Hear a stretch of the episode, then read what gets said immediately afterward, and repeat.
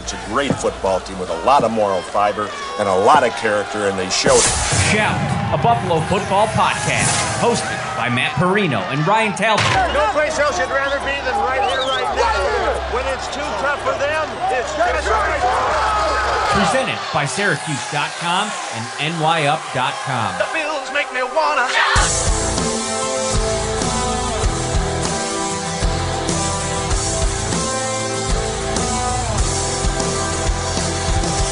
What is up, everybody? Wednesday night, the Staple Show, Shout a Buffalo football podcast brought to you by Tops Friendly Markets. Whether you're celebrating at home or away this weekend, it's going to be cold out at the Ralph. Uh, I call it the Ralph, uh, Highmark Stadium, excuse me.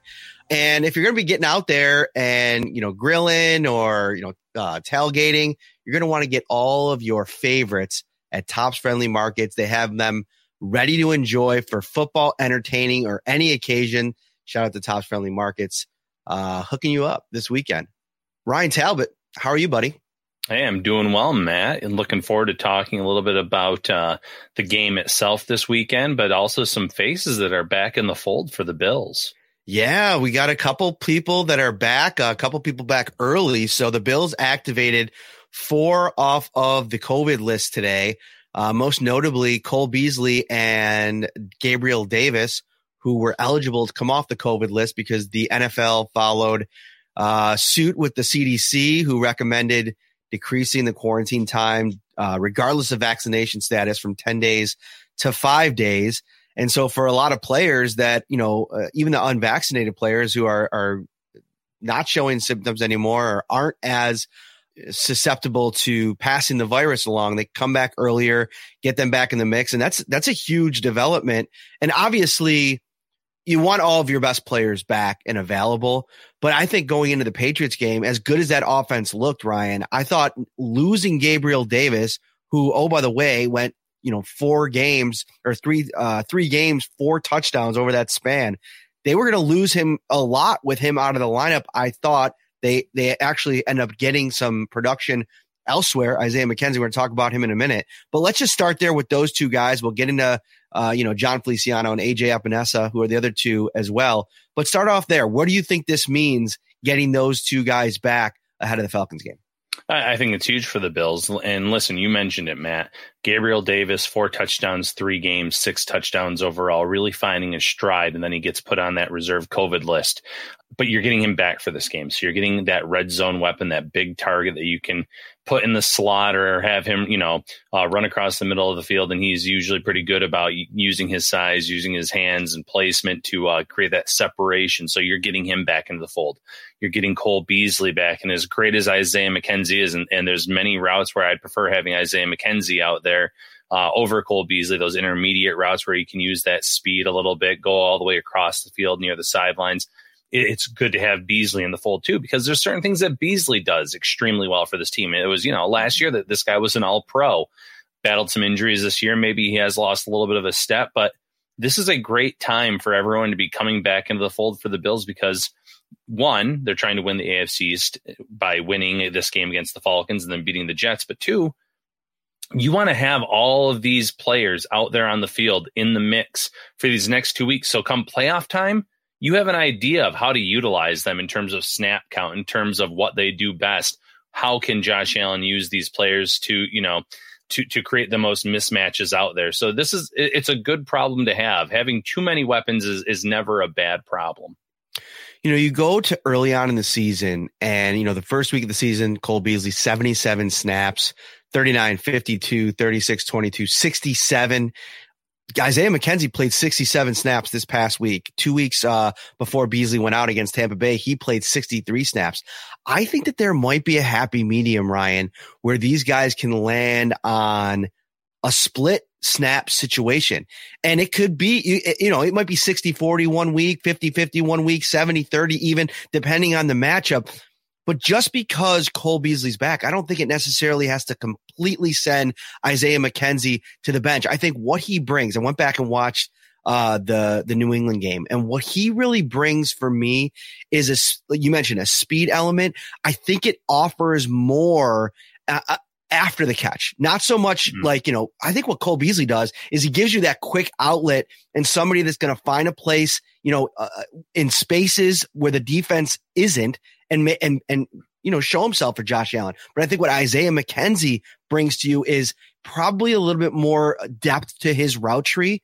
And uh, you could do like more things. Like they did mostly crossing routes with him in this game last week. That's where he was the most dangerous, most effective. But I think that they're only scratching the surface of what he can be even in the slot. Uh, and so I think finding a way to keep Isaiah McKenzie on the field is very important, but I don't think that necessarily has to be a, a bad thing for Cole Beasley. If you go back to last year, Ryan, down the stretch, he was playing quite a bit. Let me see if I can bring this up here because he got injured in week, was that 16 against New England? Yeah, I believe it was. I, yeah. It was. It was. So he got injured in week 16 against New England. He didn't play in the Miami game. That's when Isaiah McKenzie, you know, had his two touchdown performance in his other starting um, opportunity uh, in, in the slot for the Bills. But if you go back and look last season, you know, he wasn't up towards 70, but 50 or more snaps in the majority of the games, especially in the second half of the season. So I think if you decrease Cole Beasley's snaps at this point in the season, you're only going to kind of benefit him health wise moving into the playoffs when, you know, you're going to need him at some point. As good as Isaiah McKenzie was last week, and I know I talked a lot about it on social media and all the vaccination stuff aside, he's one of your best players. And I've maintained that over the course of the season. It's good to have your best players available to you in big games. Yeah, this is not an either or scenario, Matt. You want both of them out there on the field, and you nailed it. When it comes to Cole Beasley, when Josh Allen has to get the ball out quickly, Cole Beasley knows where to sit on that field, and he catches the ball and he usually falls right to the ground or he dives ahead for a yard or two. But Isaiah McKenzie, you mentioned the drag routes, you mentioned the yards after the catch, the the bigger plays, 19 yard reception, 11 yard reception, um, some plays where you can kind of run after the catch he does the pop passes where he kind of runs across or the jet sweeps if they actually hand it to him. Uh, we saw him in motion not last week against New England, but the week before that against Carolina, where his motion threw the whole defense off against Carolina. And that's what led to that big Devin Singletary touchdown in that game to start it off. So they both bring certain things, certain aspects to this offense that you want out there. So yeah, it's definitely not let's get Cole Beasley out there and play him 70 snaps, put Isaiah McKenzie back on the bench. Find that happy medium whether it's a 50 50 split, 60 40 split, whatever the case may be, keep these guys fresh come playoff time and, and keep defenses guessing in terms of who's going to be out there personnel wise and how are you going to use them. Be interested to see how they divvy up the snap share between Emmanuel Sanders and Gabriel Davis. One of the things that, you know, Emmanuel Sanders' production, usage, availability, it's really fallen off of a cliff in the second half of the season. I thought what he brought in the first half impressed me. And I thought, man, this is exactly what I thought John Brown was going to be in this offense the, the, the year prior. Uh, a couple of two touchdown games. He looked like he was getting in sync with Josh Allen. And just as that seemed to be happening, you know, it's, he's kind of just faded in terms of, you know, just noticing him, just, just that in and of itself. And you go to this last week's game, dropping a touchdown pass. The Bills had four drop passes in this game. That is crazy to think about the game that Josh Allen just had and to think about the fact that they had four drop passes. And I think, you know, for Sanders, listen, he's a great player. He is a Super Bowl champion. He comes in with all this experience and this ex- important experience in December and January. But I think we're at the point now, Ryan, where I'd like to see Gabriel Davis even outsnap Emmanuel Sanders at this point in this offense, just because I, I, think of, we've talked about it quite a bit on the show, the versatility that he brings in terms of all the things he can do as a receiver. Yeah, I'm with you completely on that, and and also because Gabriel Davis is a part of this long term uh, solution, long term piece to the puzzle, so to speak. Where Emmanuel Sanders, you know, you've mentioned it many times. This may be his last season in the NFL. He's hinted at retirement quite a few times. You want to have him involved, but you don't need to give him a large snap share now. You know, he did have the, the drop touchdown pass last week, but kudos to him. The one play where Josh Allen threw across his body, middle of the field, Sanders climbed the ladder and made a nice catch and uh, move the chains on that. So he kind of redeemed himself at one point. But you're right. Gabriel Davis was starting to kind of break out for this team in terms of showing what he could do. He had a 20, I think it was a 28 yard reception against Carolina. Uh, he had a few touchdowns over the last three weeks, as I've mentioned. They were starting to kind of figure out that role for him and how to use him. And, and he has that dis- uh, deceptive speed where he can get downfield and beat his man there a little bit too. So he just offers a little bit more because of that size, that speed, what he can do, especially in the red zone. So I'm with you on that as well. Get Gabriel Davis more involved, welcome him back into this fold. And uh, against, you know, t- these defenses like Atlanta and like the Jets, I think it's a good chance for them to really try to figure things out. Obviously, they can't go into these games looking at them as, as warm ups or tune ups for the playoffs. They have to beat these teams to win the, the division these are also games where I think the Bills are going to have opportunities on the offensive side of the ball to put up some points. Mike uh, over on Facebook uh, makes a great point. This is a great problem to have. Depth is a great problem to have for any football team. Uh, a couple of comments I noticed over on Twitter uh, that I wanted to make sure that I mentioned. Uh, Drew over there says more five receiver sets. That could be interesting to get them all out there together. Maybe putting Cole Beasley and, and uh, Isaiah McKenzie out on the field at the same time. That could really get Brian Daboll in his bag of tricks, which I think could be mm-hmm. funny. Uh, Mark also says, you know, the split he thinks will be matchup based, which I think is a great point. You know, zone defense, zone heavy teams, you can kind of rely on Cole Beasley a little bit more to find opportunities in space. Man teams that want to try to go one for one with Isaiah McKenzie, we saw how that didn't go well for for the New England Patriots. So both thing, both ideas there, uh, I think are are definitely interesting. Let's get into the offensive line, Ryan, because you know the Bates hive was a buzzing on Sunday. Uh, Jon Feliciano uh, cleared the protocol today. He's going to be back.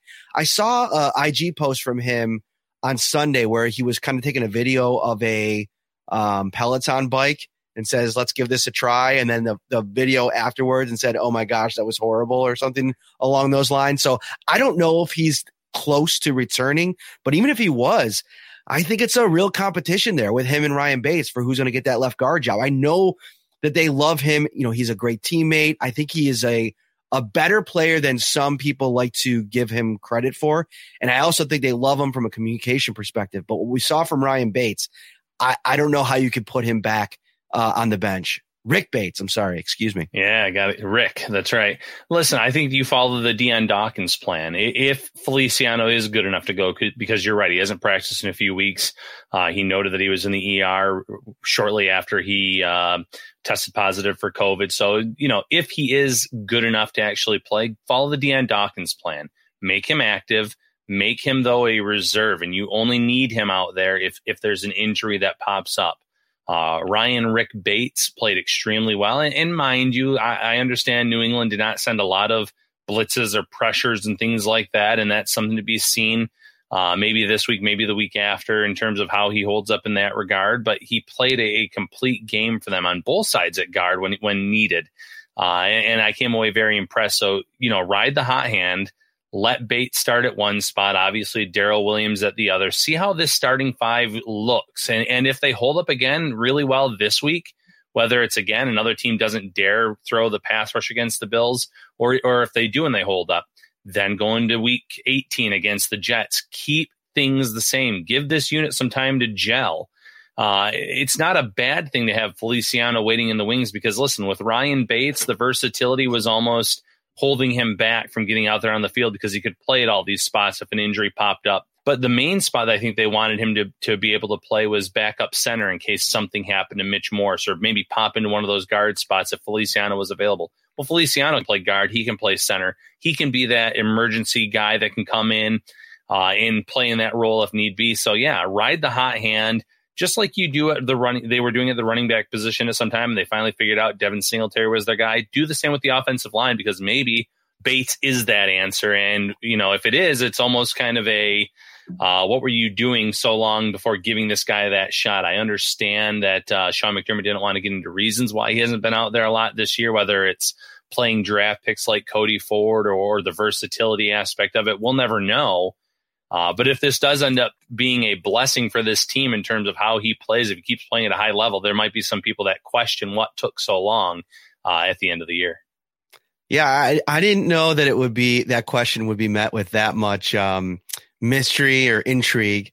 Uh, I just kind of wanted to get an idea of the thinking behind the arc of Ryan Bates's season because he's somebody that, you know, when somebody plays that well and hasn't played, you you start to wonder, okay, like have you not been seeing it in practice? And obviously Sean didn't want to get too much into that. But we learned we talked to Ryan Bates today and we I learned a lot really about, you know, him as a player, you know, getting in a, a chance to talk to him. You know, Sean said after the game the other day, he's the first guy in, in the building every game. He's one of the first guys he notices. And he said he kind of has to be because he's literally watching tape at every position group. Hmm. He's a guy that plays, I know that he's played primarily center and guard this year, but he prides himself on the ability to go play tackle if they ask him to do that. He's, he's a literal Swiss army knife. This is a literal utility guy, Jose Oquendo. I know my guy. We're always talking about uh, in the comment section. I use this uh, this phrase. I think last season he always brings it up.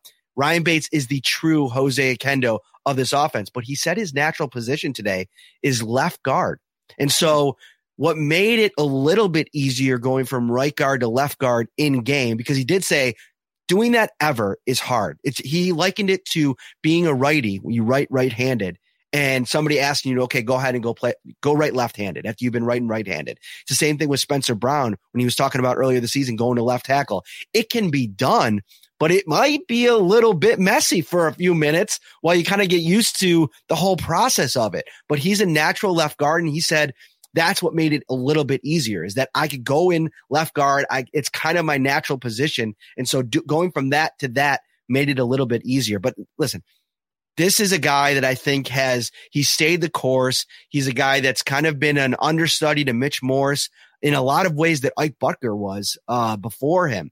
Uh, I, I, I think I told this story on a previous episode where I'd see Ike Boettger all the time in, uh, after practices in the field house, working, you know, rep by rep with Mitch Morse after practice was over for 10, 15 minutes. And, you know, that Ryan Bates falls into that category. And, and so this is a situation where I think he played too well not to ha- give him another opportunity. Only one pressure allowed on 79 snaps on Sunday, Ryan. Andy said if Feliciano is fit and ready to play, he's going to play. Bates has one good game. We're ready to crown him. I don't think anyone's ready to crown Ryan Bates, but he exactly. played well. One pressure allowed. Jon Feliciano before COVID, before you know, before anything else, he had a pretty up and down year. And, and mind you, he was better than some of the other options they've rolled out there this season you don't just go back to the status quo just because someone is is ready to go. You, like you said, Bates played so well, you almost have to see if he can keep this up for a second game and then a third game. And it's not a bad thing to have a, a guy like Feliciano who can play both guard spots and play center. Uh, be waiting in the wings for an opportunity, or if Bates falls off a little bit, then getting him back in the lineup when he's more ready, when he's had that time to really work on his cardio, to work on on his strength because who knows where that's at at this point in time. There's a reason that the Bills did that with Dion Dawkins last week. They weren't sure conditioning wise if he was ready to go. Now, to Dawkins' credit, he answered the bell and he put together one of his best starts of the season, or not starts, but one of his best games of the season. And maybe Feliciano would be in that that same boat when he gets out there on the field, but. Don't rush these guys back into action, especially because the team knows a lot more than we do in terms of how they were feeling over this whole course of time. Brian uh, ask, asking the tough questions in the YouTube chat. Is uh, Matt going to kick Ryan out again if he throws shade, or did he finally come in uh, as the producer? That's a great question because I don't think you have producer capabilities. You, see, Ryan is asleep at the wheel right now. All you had to do was log into the thing, and you could have you could have kicked me out tonight. It would have been a whole fun little party we could have had back and forth. I, I know I, I, failed on it, but I'm, I'm going to try to stay in here, not uh, get kicked out tonight. So I'll do my best. So this is an interesting point before we move on, Mark, uh, over on YouTube, that the Bills a little bit strange with their own line choices. Uh, took a while uh, until they were ready to move on from Brian Winters last season. Mm. We've talked about the Cody Ford deal as well. I don't know, Brian. Like I don't really know. I would love to have like a coach on here to really dive into this topic, but like there's always this like evaluation period happening during the week. But when you talk to players, you know, there's not a really a lot of live game rep type situations in, in a regular season practice week. So how much can you evaluate? Okay, Ryan Bates looks better than uh, Ike Boettger this week. We're going to go with Ryan Bates instead of Ike Boettger. Ryan Bates said this week that if unless you're one of the starters, you're not getting a chance to work with the first team offensive line in practice.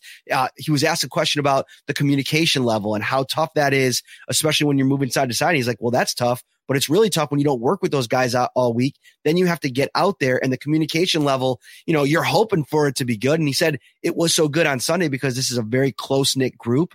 And, and I think that that comes through when you talk to any of these guys. They're really, you know, big fans of each other. Ryan Bates even went as far to say, you know, I love these guys. I love playing with them. And so that's kind of a naturalness to it all. But, you know, ah, I, I have to agree with Mark in, in a couple instances. They, they've hit on a, a couple really important pieces. I think they have a top seven, eight when healthy and at his best left tackle in Dion Dawkins. He was outstanding, superb off the bench the other game uh, on Sunday. When he's been at his best and he's been at it quite a bit this year, Mitch Morse has been worth the contract that they gave, gave him. I think that it's undersold uh, how important he's been at times. Daryl Williams was good last year. He's been really good at guard at times this season. And they found like little pieces, but some of the things, you know, trading Wyatt Teller. And I know hindsight is always 2020 and nobody had a problem with the deal when the Bills made it. But just evaluating talent and having a plan for the talent. Sometimes I think they miss the mark there. Yeah, I agree with that. Sometimes they're too loyal to veterans, and especially veterans that have uh, a mixed bag in terms of of how they've done before joining the Bills. Brian Winters is a great example that Mark mentioned. Russell Bodine a few years before that was in here, and he, and he played some significant reps, and the, the Bills are somehow able to trade him uh, to the Patriots after a, I believe a whole season here. And, and but he was never that good, and he wasn't good in that Bengals stint before that. Bobby Hart, you know, th- there's players that they bring in where it's like do they think they can fix these guys? Is it because they just want to have the depth. Eh, so it, it's fair to question some of the offensive line moves that we've seen over the years. Uh, but now that you have a starting five that played really well one week ago, I'd like to see them build on that and see how they look against Atlanta. Go in three, three, four series, and if Bates is struggling, okay, and Feliciano's ready to go, throw Feliciano in there because the communication is mm-hmm. going to be there. He's he's the gel, you know, the gel process, so to speak. He's already w- worked with Dawkins. He's already worked with Morse many times, so you don't have to worry about that.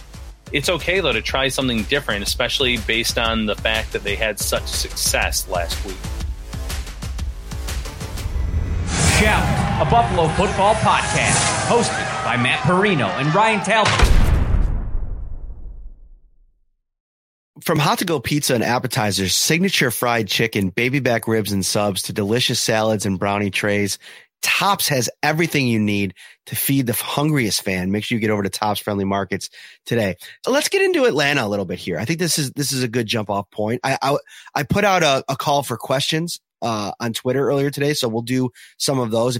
But I want to start with Atlanta because one of the topics today that came up is like, how do you keep the energy up? How do you keep the momentum going? I mean, if you're talking about this offense in the last 10 quarters, it has been an absolutely explosive nightmare for defenses. And, you know, this is, this Atlanta defense. I mean, I, I feel like it's probably the strength of their team. Obviously, since Calvin Ridley went out for their offense, you know, they haven't been as dynamic. I think that teams can kind of game plan for a very young and inexperienced uh, Kyle Pitts, as, as explosive and fun as, of a player as he is.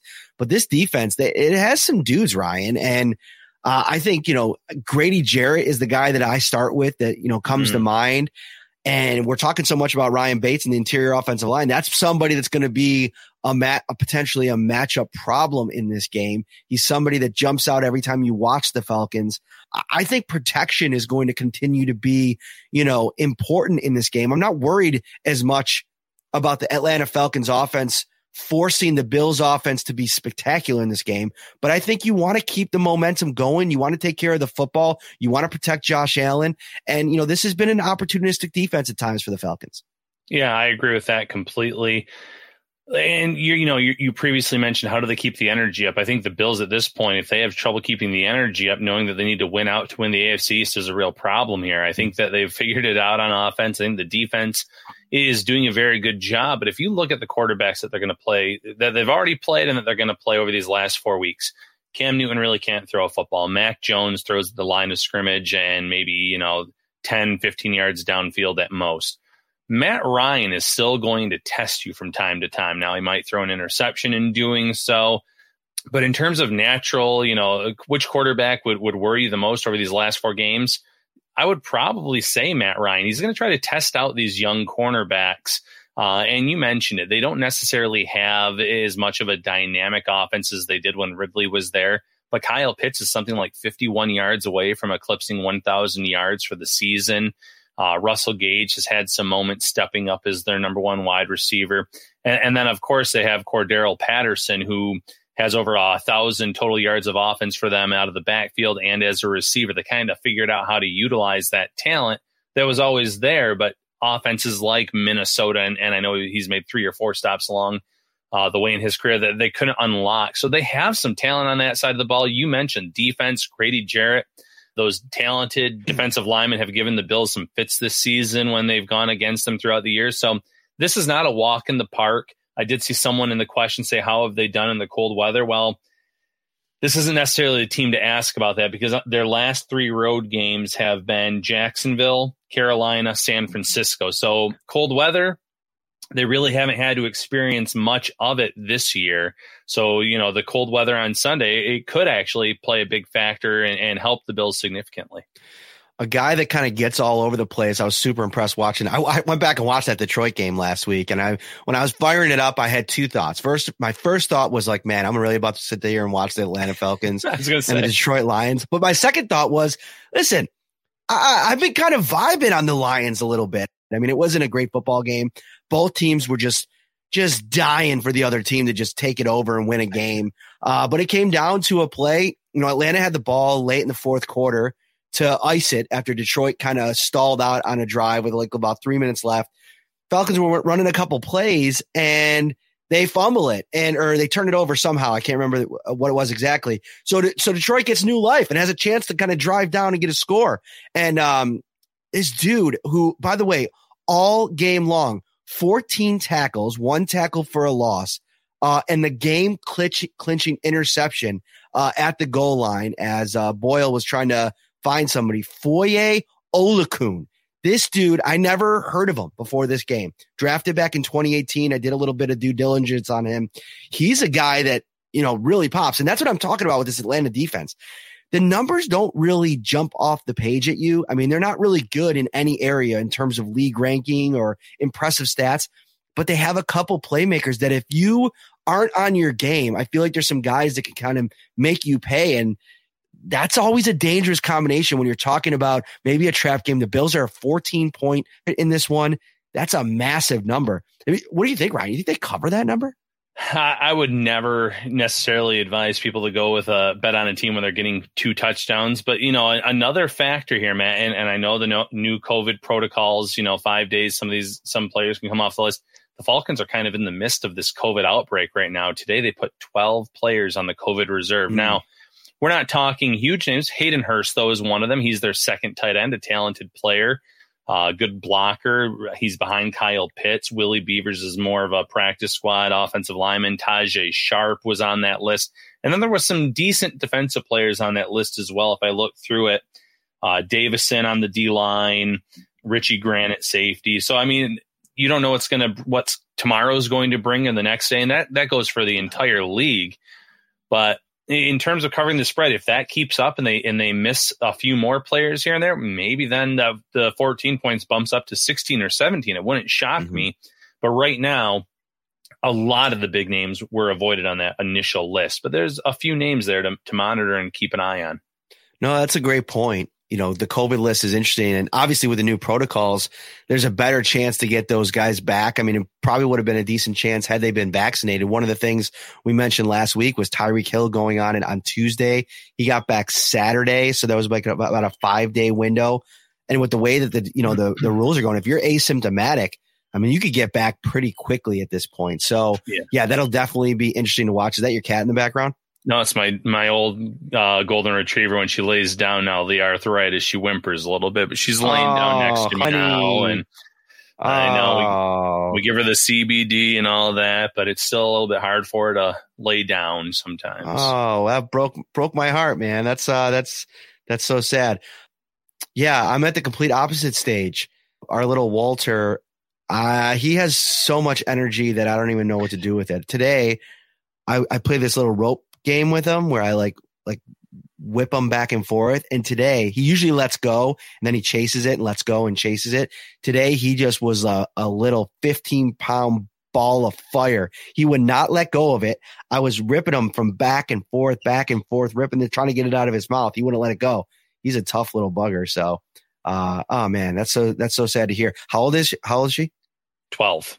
12. 12. 12. So, yeah.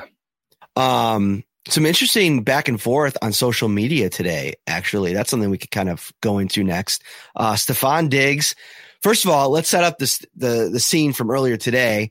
Diggs was asked about Cordarrelle Patterson and he played with him obviously in Minnesota. And he said, other than Adrian Peterson, hmm. the most talented guy he's ever seen with the ball in his hand. And now first, first thing you think of is like, all right, is that a buddy of his? He's just kind of like, you know, trying to pump him up a little bit. I, I think what Cordarrelle Patterson has done over the past, you know, 12 to 18 months has been really remarkable. The way that, you know, he's finally started to figure it out a little bit, but that's kind of crazy. But the more you get to thinking about it, I kind of I, I, I don't think that that's necessarily the case. I think that Cordarrelle Patterson, when you watch him play some of the highlight reel plays that he makes, he's absolutely explosive, dynamic. I went and looked at the stats uh, breakdown for his season. He's over 500 yards rushing, over 500 yards receiving. He has 11 combined touchdowns, and he's been outstanding. With that said, though, he said that he thinks that uh, Stefon Diggs is maybe just blowing smoke up his butt. well, but like you said, he, he's so good as a back. He's so good as a receiver. I think 11 touchdowns on offense. He's shown what he can do in his career as a return man as well. Sometimes, unfortunately, teams don't give the players the proper opportunities to develop. And I think that early in his mm-hmm. career, team said, no, this guy's strictly a wide receiver. We're going to make him a traditional receiver out there. And that kind of took away some of the things that you could do with him. If you would, if there were creative offenses back then that would have put him, um, you know, give him those little pop passes, put him on the end arounds or the jet sweeps, make him more, put him in the backfield as a running back. I think his career could have been a lot different in terms of some major paydays, uh, becoming a weapon for multiple teams. But it, it just took a long time for a team to kind of crack. Okay, we can use him in multiple ways because he is so good with the ball in his hands. So I, I do believe Stefon Diggs when he says this guy was dynamic with the ball in his hands. It's just the fact that some teams were so stubborn about how to use him that the ball wasn't always in his hands, or you're running him 30, 40 yards downfield. And unless he catches the ball, you're, you're not going to get the best out of him. So Atlanta, kudos to them. They've unlocked how to use this veteran player at this point in his career. Uh, he's going to be one of those players that you have to know where he is at all times if you're the Bills defense because he can hurt you in a lot of ways. And, you know, going back to that Lions game, they did a real nice job of containing him. I know he did have a, a touchdown in that game. Uh, but they, they did a real good job against him. So the Bills try to kind of figure out what did the Lions do? What did some of these other teams do when they kind of uh, kept him in check this season? Corey uh, over on YouTube uh, says Diggs putting Beane on notice for next year about Patterson. And listen, I think he's the kind of guy that, you know, is interesting. I think we talked about him a little bit this past off season, and I think bringing Isaiah McKenzie back, the return role was wasn't probably there uh, definitively. So Cor- even if the Bills had talked to him, which I don't know if they did or not, I- am sure he wanted an opportunity to go and play and make, and try to earn a next contract, and he's done that.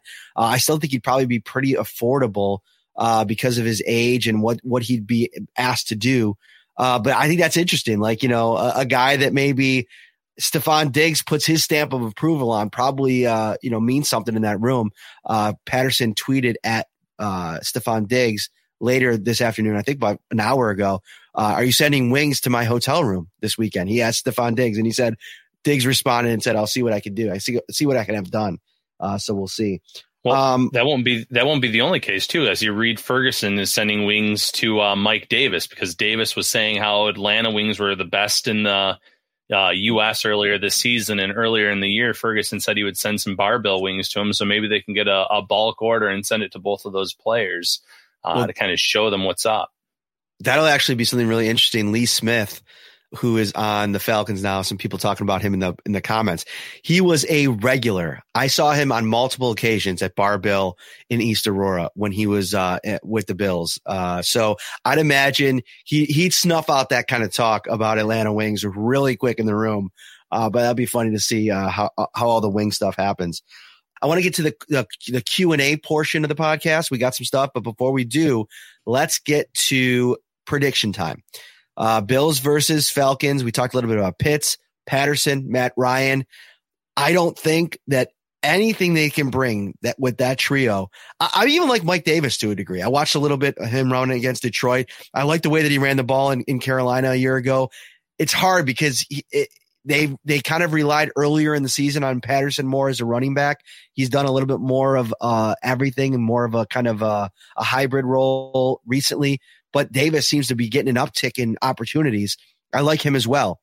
But I think that Matt Ryan is going to struggle in the pocket to not only uh, break down and and and and make plays against this Bills defense, but I also think this is a matchup where the Bills defensive line could have some success. So I think it's going to be a rough afternoon in a cold weather situation for Matt Ryan, and I'm going to go with something around, you know, 31 to 13. Bills win big.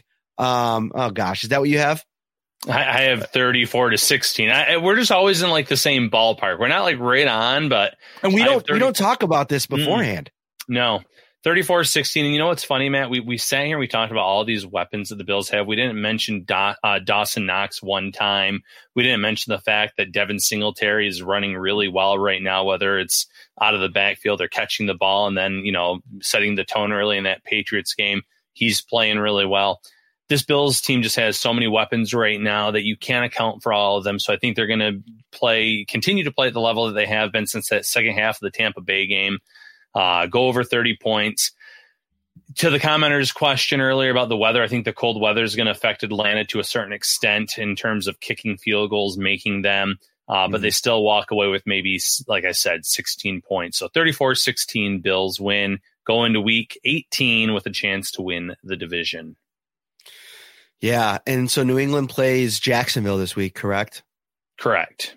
Who yeah, Jacksonville so, going through a little outbreak of their own right now, but even you know if healthy, you would think that that Patriots defense, uh, the way that the offense is built, would be a okay against Jacksonville. Mm-hmm.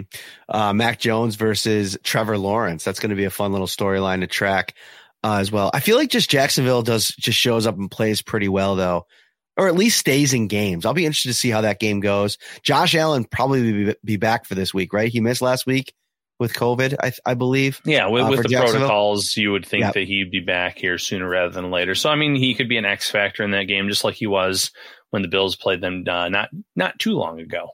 Mm-hmm. And then uh, uh I'm very much looking forward to Miami, New England in Week 18. What, what do you? Before we get to the questions, what do you think about Tennessee, Miami this week? Let's let's dive into that one a little bit. A lot of excitement around the seven game Miami winning streak. It it feels in a lot of ways like what New England experienced a couple months ago. Yeah. You know, I think it has had a lot to do with who they played. I'm not downplaying the win streak. To win seven games in a row, you got to be doing something right. And they're doing a lot of things right down in Miami. You know, Jaylen Waddle is, he's really become an absolute beast in that offense. They have Mike Gesicki, and I think Tua Tagovailoa, he's playing average and sometimes above average level quarterback play, and that's good to see if you're a Miami fan. Their defense, though, Ryan, their defense is taking it to another level. And I think against Tennessee, without Derrick Henry, this could be an interesting game this week. I think it will be. And, you know, I did come away watching that Monday night game uh, where they overwhelmed Ian Book in the Saints offense. But I still kind of came away like, well, you know, the defense was great, but they only. You okay, by 20... the way? You okay, oh, yeah. by the way? Ian Book going, having oh, a bad out, and you okay? Was I, saw, it, I saw the stat. It was like 24 or 25 straight losses for Notre Dame quarterbacks in the NFL. I'm just like, yeah, that's about right. um, no, so the defense though is firing on all cylinders. The one thing I'll say is AJ Brown looked really good last week for Tennessee. I think he can be an X factor for them keep them in this game. But Tua's smart with the ball. He, he's been getting it to Waddle early and often, which is the best thing you can do if you're Tua. Uh, that guy can, you know, pick up a lot of yards after the catch. He's dynamic. He's proven to be a really good first round pick for them. And if the defense can get after Tannehill the way that they have, I think that they can win this game and make things really interesting for Week 18. All right, let's get into some Q and A here. Uh, we'll have much more um, AFC playoff stuff on next week's episode. We're not going to have a Friday uh, edition this week got some uh, busy weekend ahead, so we're just going to do the one one show this week. We'll have a post game uh, episode on Sunday, and then we'll have uh, we'll likely be back to two two episodes next week uh, ahead of the finale. From Mark Robbins, should Efe Obada play more over the rookie defensive ends, and what effect does this have on the position with three vets being out of contract at the end of the season? And the three vets, obviously, uh, Vernon Butler uh, I believe Vernon Butler, Mario Addison, and Jerry Hughes. Um, Ryan, why don't you start off with this one? Uh, yeah, I'm, I'm perfectly content with Efe Obada getting um, more snaps. He had a lot of snaps last week. In fact, I want to say he and Rousseau were pretty high up there for the team on on the defensive line. He had a, a pressure. Obviously, it was he was he drew a flag for it, the helmet to helmet contact. But he was yeah. one of the few players that actually was able to get to Mac Jones. And I know it was a split second too late. Had the helmets not connected though there was nothing dirty about it in terms of like being too late. He was on time. It's just he has to get lower down. So coming off of the two sack performance against carolina the fact that he was one of the only productive pass rushers last week i'm a-okay with giving him more reps in this defense. But again they're still figuring things out on this defensive line just like they have been at offensive line and now at wide receiver with all these weapons they're still trying to find that happy balance. And you need Jerry Hughes out there for a certain amount of time. Mario Addison still has a little something to contribute. You get AJ Epenesa back in that group of players off the COVID reserve, although it wouldn't shock me if uh, he and or Boogie Basham found themselves inactive in this game. The Bills have to go with who they think gives them the best chance to get after the quarterback and win these games because now is not, you know, as much as you want these younger players to develop and be a big part of your future – you're you're trying to win now. You're trying to make a deep playoff run, get to the Super Bowl. And if that means sitting some of these young guys, then uh, by all means you have to do it. Yeah, so I went back and looked here. Efe Obada led all Bills defensive ends um, with 38 snaps on Sunday. The only defensive lineman who had more snaps than him was Ed Oliver, which I think that's about what you want the snap count to be anyway. Ed Oliver leading the charge in that department. Harrison Phillips was number two with 35 in terms of defensive tackles. Then it went 32 Addison, 30 Rousseau, 29 Hughes. Um, and then Carlos Basham got 18 like you mentioned, with with AJ Epenesa potentially back in the mix, we'll see how that kind of plays out. But I think that's about where you want to be. I think you got to force. You know, I don't feel like Greg Rousseau. He's had a couple of splashy games this week, this season. The Chiefs and the and the Dolphins earlier on this year. I feel like we haven't seen that. All right, let me dial this back for you. Let, let me slow things down for you. Maybe, you know, sit him a week or, you know, significantly drop that snap count just to let him take a deep breath and reset a little bit. We haven't seen that for Rousseau yet. And maybe that's something that could be in the cards now that Obada has started to come on and play so well. Uh, I thought he was, he was really explosive. I think there was a couple times Mac Jones was just getting the ball out of his hands really early. Uh, but I like the game that Efe Obada played the other day. And I, Adam Shepard over on Facebook makes a good point. Wasn't good on the pitch that went for a touchdown. Mm-hmm. That's fair. I don't think Efe Obada necessarily his strength is exterior run support. I, I don't think that uh, just the way that he moves, the way the style of play, he's more of a pin your ears back. I'm going to get after the quarterback. You know, I think he's been all right in run support when it's about being in your gap and, you know, maybe working some of the inside runs. But yeah, on the outside stuff, he's going to really struggle. Um, and, and, but luckily for them, most of the time you got a really super fast linebacker in Tremaine Edmunds, uh, a speedy back four in, uh, you know, the secondary. And so that won't prop up as much in, in most games. But yeah, I think that that's a valid point in, in what Efe Obada, uh, maybe gave up in the, in the run game in, on that play specifically. Yeah, I, I, agree with that. While you're getting the next question fired up, the one thing I will say is someone said maybe use them on obvious passing downs. I'm all for that. Again, Matt Ryan's going to hold the ball a little bit longer than I think a Mac Jones would. Mac, who who takes those short throws early and often. Matt, Matt Ryan at times is going to try to stretch the field. So maybe Obada comes up with a big play in, in terms of getting after the quarterback in this game. Uh, there might be opportunities for some of these other young guys as well, or some of the veterans like Hughes and Addison. So this next one comes from Dylan. I know he didn't do it this week, but how do you feel about Josh taking his eyes away from plays to look to refs for calls? He wants a free play and that's great, but he completely takes his eyes off his reads and looks for a ref. Am I tripping out for nothing? So I noticed that a couple times. Like the one that, that kind of jumps to me first and foremost um, was Allen looking at a seam ball near the end zone to Dawson Knox where he kind of just flew it like over his head and gave up the play. And I think he thought there was going to be a penalty and there wasn't. I don't know about you, Ryan. I haven't seen that nearly enough to where I think it's a consistent problem area. No, I agree with that. And I think that Dawson Knox throw was in that first Patriots game, actually. Mm. Maybe I'm thinking of something different, but that's the one I can remember. There's been a few times where he thought that the opposing team jumped offside and he had a free play and he threw it and then there was no flag. And then after the fact, he was really looking at the refs. But at the same time, you know, to his credit, the, the Bills have a true number one wide receiver in Stefon Diggs. And you can go back to last week's game in the end zone where it looked like he was held on a play by J.C. Jackson and Jackson then broke off of it and almost uh, tried to jump up and intercept that ball.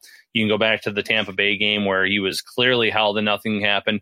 It's almost like Josh Allen's look, saying to these refs, listen, this is one of the best wide receivers. This is one of the premier wide receivers in the league, and he's not getting the same respect that a lot of these other players are getting across the league.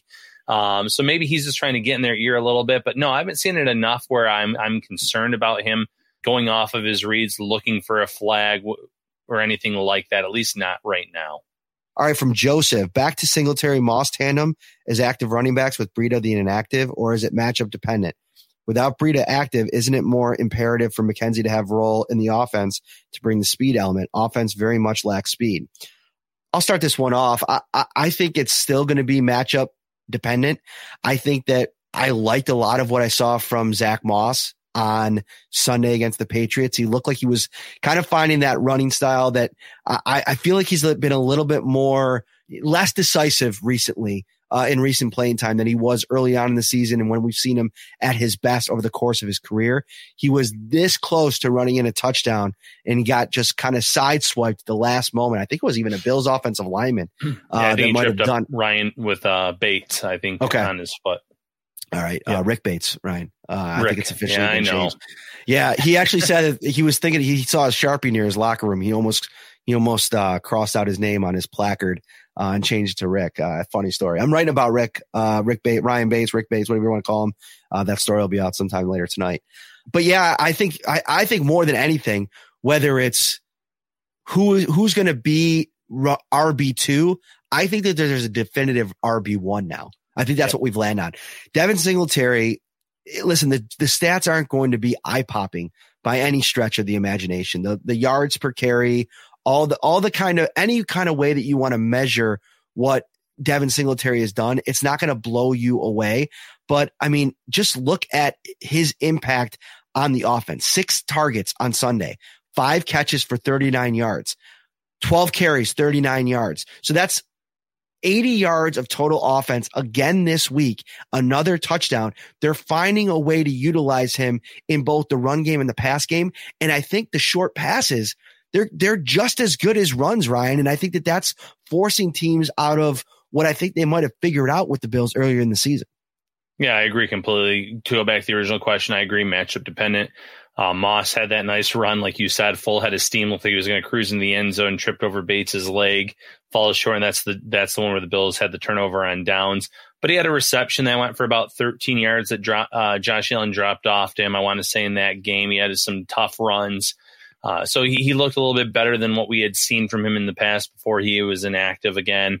Uh, but there, there's going to be certain situations where you could say, okay, I think Breida brings a little bit more. You know, in that first Jets matchup, he had a score as a receiver, so it wouldn't shock me in Week 18 if it's Breida that's out there again. But like you said, it almost doesn't matter who running back two is right now because the bulk of the work's going to go to Devin Singletary, and he's earned that based on the way he's been running as of late, protecting the football, being a consistent contributor, not just as a, a rusher, but also as a receiver.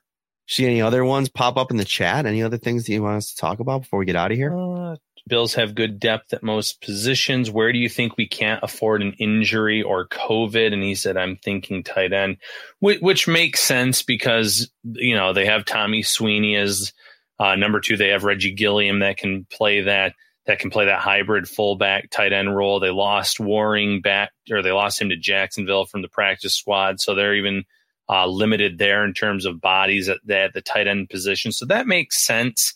Uh, I, I, just think obviously offensive line. I know they're getting guys back, but you, you want to have the best five out there, or have like the best sixes options. And if they lose another player or two there, then it could be Josh Allen running for his life again. And as good as he is, if you can put some protection in in front of him throughout this late season run, playoff run, I think the Bills can go really far and you know maybe set up an uh, AFC Championship rematch with the Kansas City Chiefs. Yeah, and I I I'd echo the, positions that you mentioned. I'd probably add in their safety. I, I like Jaquan Johnson. I think he's a a really exciting young player, and and getting a chance to see him in a start this year, he played it exceptionally well. I think it was again was it the Jets that he got that play that that start? I can't remember now which one he played Might against. Um, whoever it was against, it wasn't a really a really good team. So I think losing Micah Hyde or Jordan Poyer with Tre'Davious White already out would be pretty catastrophic just from the the perspective of you go you're going into the playoffs like leaning on five years of experience playing together back there, especially with Trey White out. I, I don't think you can uh, uh, oversell how important that is. So that's something that kind of sticks out to me. I would not want to lose one of those safeties uh, this season. Yeah. So another good question here: Can the Bills clinch a playoff berth this this week? Yes. Uh, there's multiple scenarios. The easiest scenario is the Bills win and the Ravens lose, which you know a little deja vu from a few seasons ago where Andy Dalton played heroics with the Bengals and helped the Bills get into that playoff end of the drought years ago. But yeah, if the Ravens lose this week, the Bills win. They clinch a playoff berth. They cannot win the AFC East this week, but they can clinch a playoff berth. And there's other scenarios as well that's just the easiest one. Matt, here's a question I'll let you kind you take from uh, Nick. We just signed the Scottish Hammer. Do you think Matt Haack gets hacked? I mean, I don't know. I, have never seen a punter more pumped about not punting in a game than Matt Haack. So maybe he could be on the chopping block here. But listen, I saw some of the highlights uh, of the hammer, and he's got a heck of a, a, a leg on him. They gave Haack a three year uh, contract. So I, I don't know necessarily if he's if he's going anywhere. I know he's pretty much well liked in the room. I do believe I remember somebody either saying or reading that he's a really good holder, and I mm-hmm. think that that's something that's very important. So no, I don't think Haack's going anywhere. Haack, hack. What do Hawk, Matt, yeah, Hawk is, is uh, yeah. I've always said I, I always get it mixed up and want to say hack, but it's pronounced Hawk. So, you know, I agree with that. The holding aspect of it is so important to this team with the way Tyler Bass has kicked it this year that I think he's safe this year. Uh, I think that they signed Jamie, the Scottish Hammer, there uh, for COVID concerns in case there was an outbreak or something like that. You could elevate him, you could play him. But believe it or not, minus his rookie year where he was like on the all rookie team, he's actually gone downhill as a punter. Uh, and his average is a little bit lower than than Haack's this season. So he's not some guy that's some significant upgrade waiting in the wings necessarily, but I, I like the signing of the practice squad. Smart to think ahead of what could happen, especially when you see multiple players. I think you know close to 100 players across the league going on these lists some days. It's it's smart to think ahead. Indeed. Speaking of thinking ahead, make oh Ryan, you like that one? I did. Hosting a large party this weekend Check out Tops's huge selection of party platters for a delicious, effortless, and affordable no stress way to impress. For complete details, make sure you stop by their carryout cafe or visit topsmarkets.com slash fantasy foodball.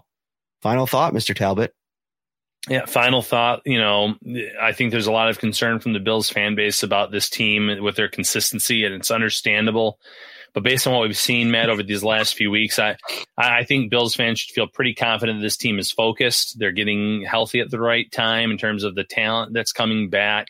Uh, I think that the Bills are going to put up a, a, pretty solid performance here this week and set up a Week 18 matchup with uh, the divisional foe New York Jets with the chance to become back-to-back AFC East champions.